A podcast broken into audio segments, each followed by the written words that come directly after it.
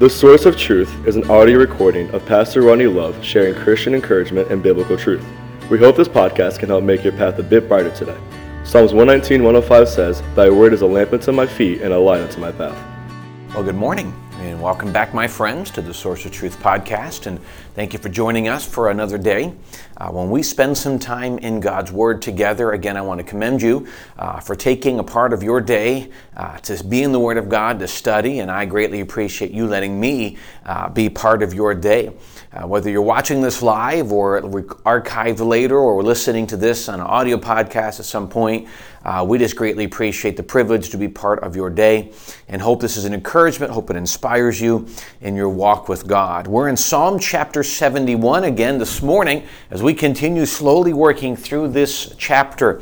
And we're going to continue to see a little bit of what David is describing, and more than just what David's describing, but how his, his communication and his concerns or his prayers very much fit exactly what we go through. One of the things that I love about studying scripture like this, and one of the things you get to you get a little more into know David, his the thinking of David, the heart of David, the battles, the the discouragements of David, is you get to realize that when we study scripture and we study people like Abraham and Moses and Peter and Paul and, and all the different human characters, not necessarily Jesus, is a little different than Jesus, but all the other ones, we see that while God did great things in their lives, they themselves were human. They themselves were normal. They were just like us.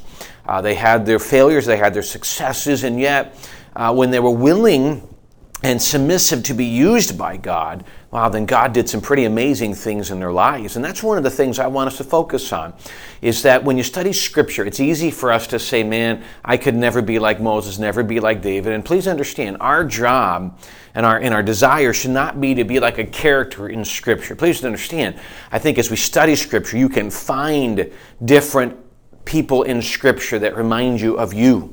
Uh, you might think you you know Paul's imp- Peter was impulsive and kind of always stuck his foot in his mouth, shall we say? So you could I could find that, or you'd find others who are a little more quiet in the background. You can find someone in Scripture who had the same strengths, weaknesses as you, and yet God still used them. And I think that's one of the great attributes of studying scriptures to find that God just uses average, ordinary people who are surrendered to Him. And David was just like that. And so we're going to look at something that David said in a time of weakness. And, and as he, he does focus his attention on thanking God, on praising God, and worshiping God, but yet he understands the circumstances he's in. And I believe it's in this study that we can see some of the exact, we, we can find ourselves and we can relate with David. I'm going to go to the uh, uh, towards one of the end of the verses we're going to look at and give you his premise of what he establishes, and then we'll build up to it. We're going to start in verse 9 in a second, but let's go down to verse 16.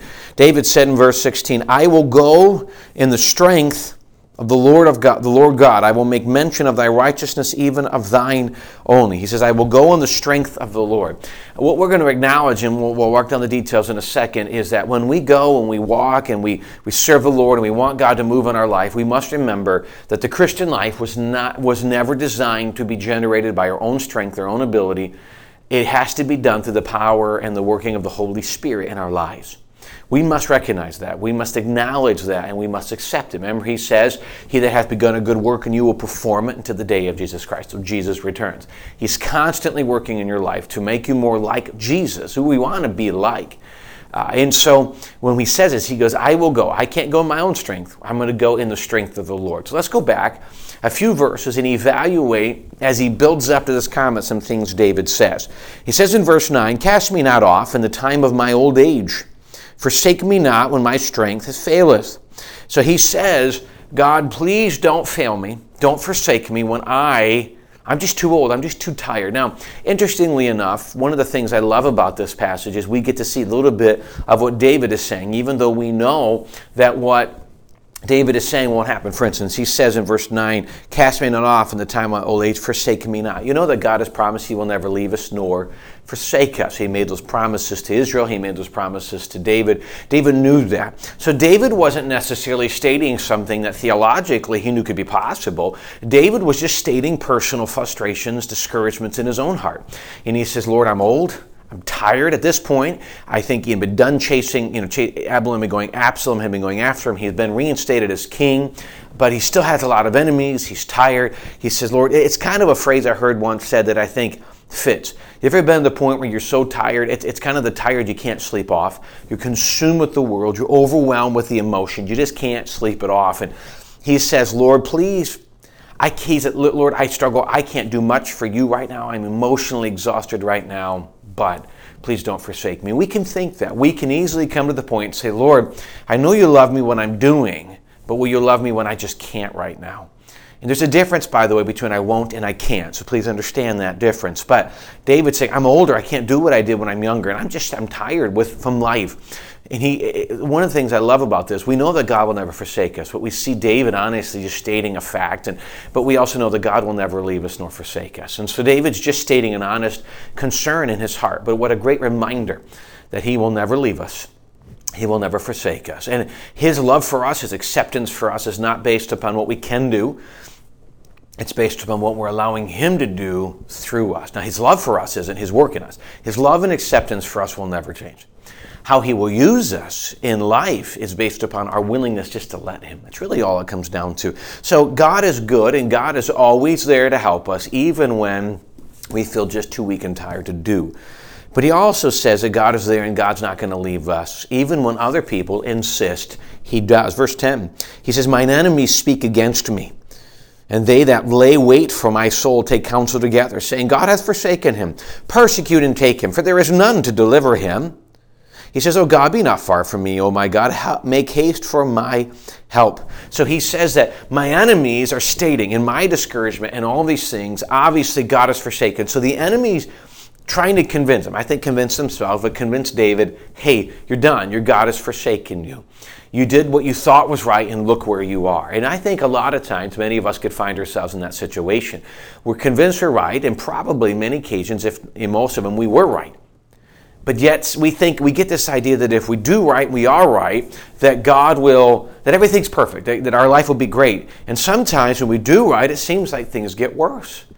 Well, God's teaching us, you know, there's a phrase that Warren Wiersbe uses, a faith that cannot be tested, cannot be trusted. Think about Elijah. He goes to Ahab and he has his trust, he had to go in obedience. So his faith was tested through obedience, and then it was through trust. Because now, for this time of famine that he established, that he said in obedience to God, to King Ahab, he was hiding. He's sitting by the brook Cherith for a portion of it, and he's watching the water dissipate and disappear, and he's nothing he can do because he knows there's many more years before this famine's over, and then God sends him to the widow. We see all of this faith established in was seen by obedience, so the faith was seen by trust. God, I don't understand what's going on. Elijah obeyed, and yet situation for him seemed to get worse and more dire. Yet God was still actively. And then you see God do amazing things for him in the top of Mount Carmel. That's that's what God can do sometimes. We obey, we do right, and then it seems like what's going on because God, God wants us to put our trust in Him and what He's doing, not in just our circumstances. So we trust. You know, there's going to be people in your life who are going to say, give up, quit, don't, it's not worth it.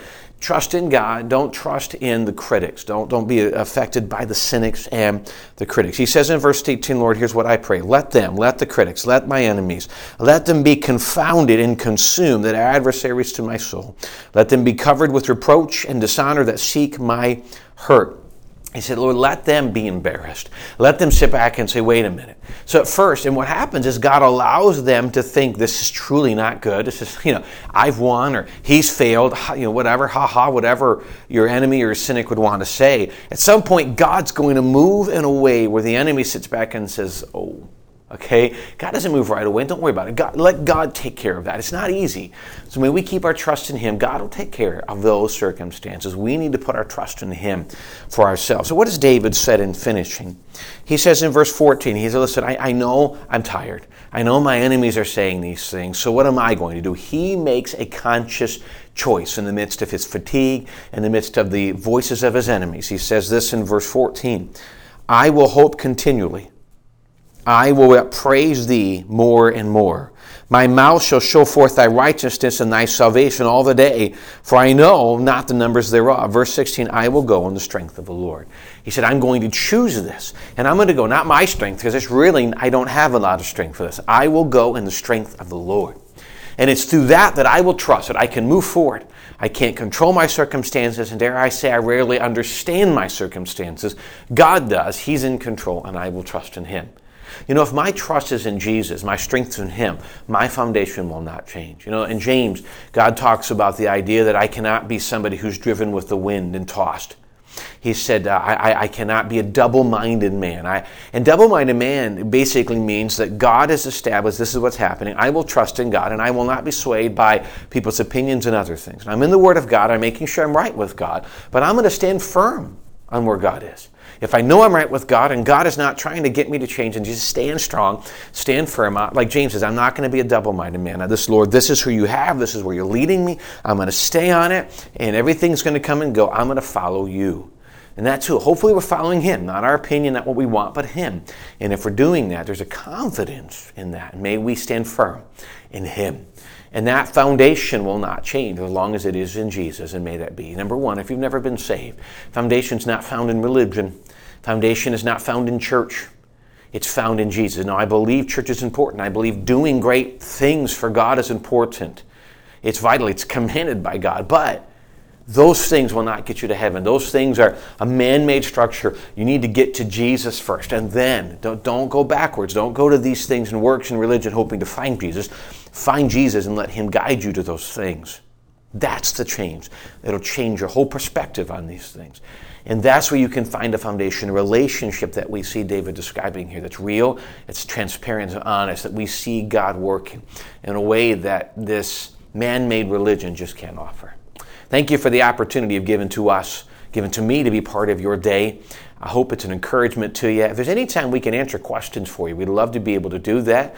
Uh, if you want to call us, uh, you can go to our website at bensalembaptist.org. Our church phone number's on there. I'm in office most every day uh, throughout the week until about 4. Love the opportunity to speak to you if I can. Leave a message and I'll call you back or use our website to communicate questions to us. We love a chance to answer questions we have and maybe be an encouragement for you. If nothing else, pray for you.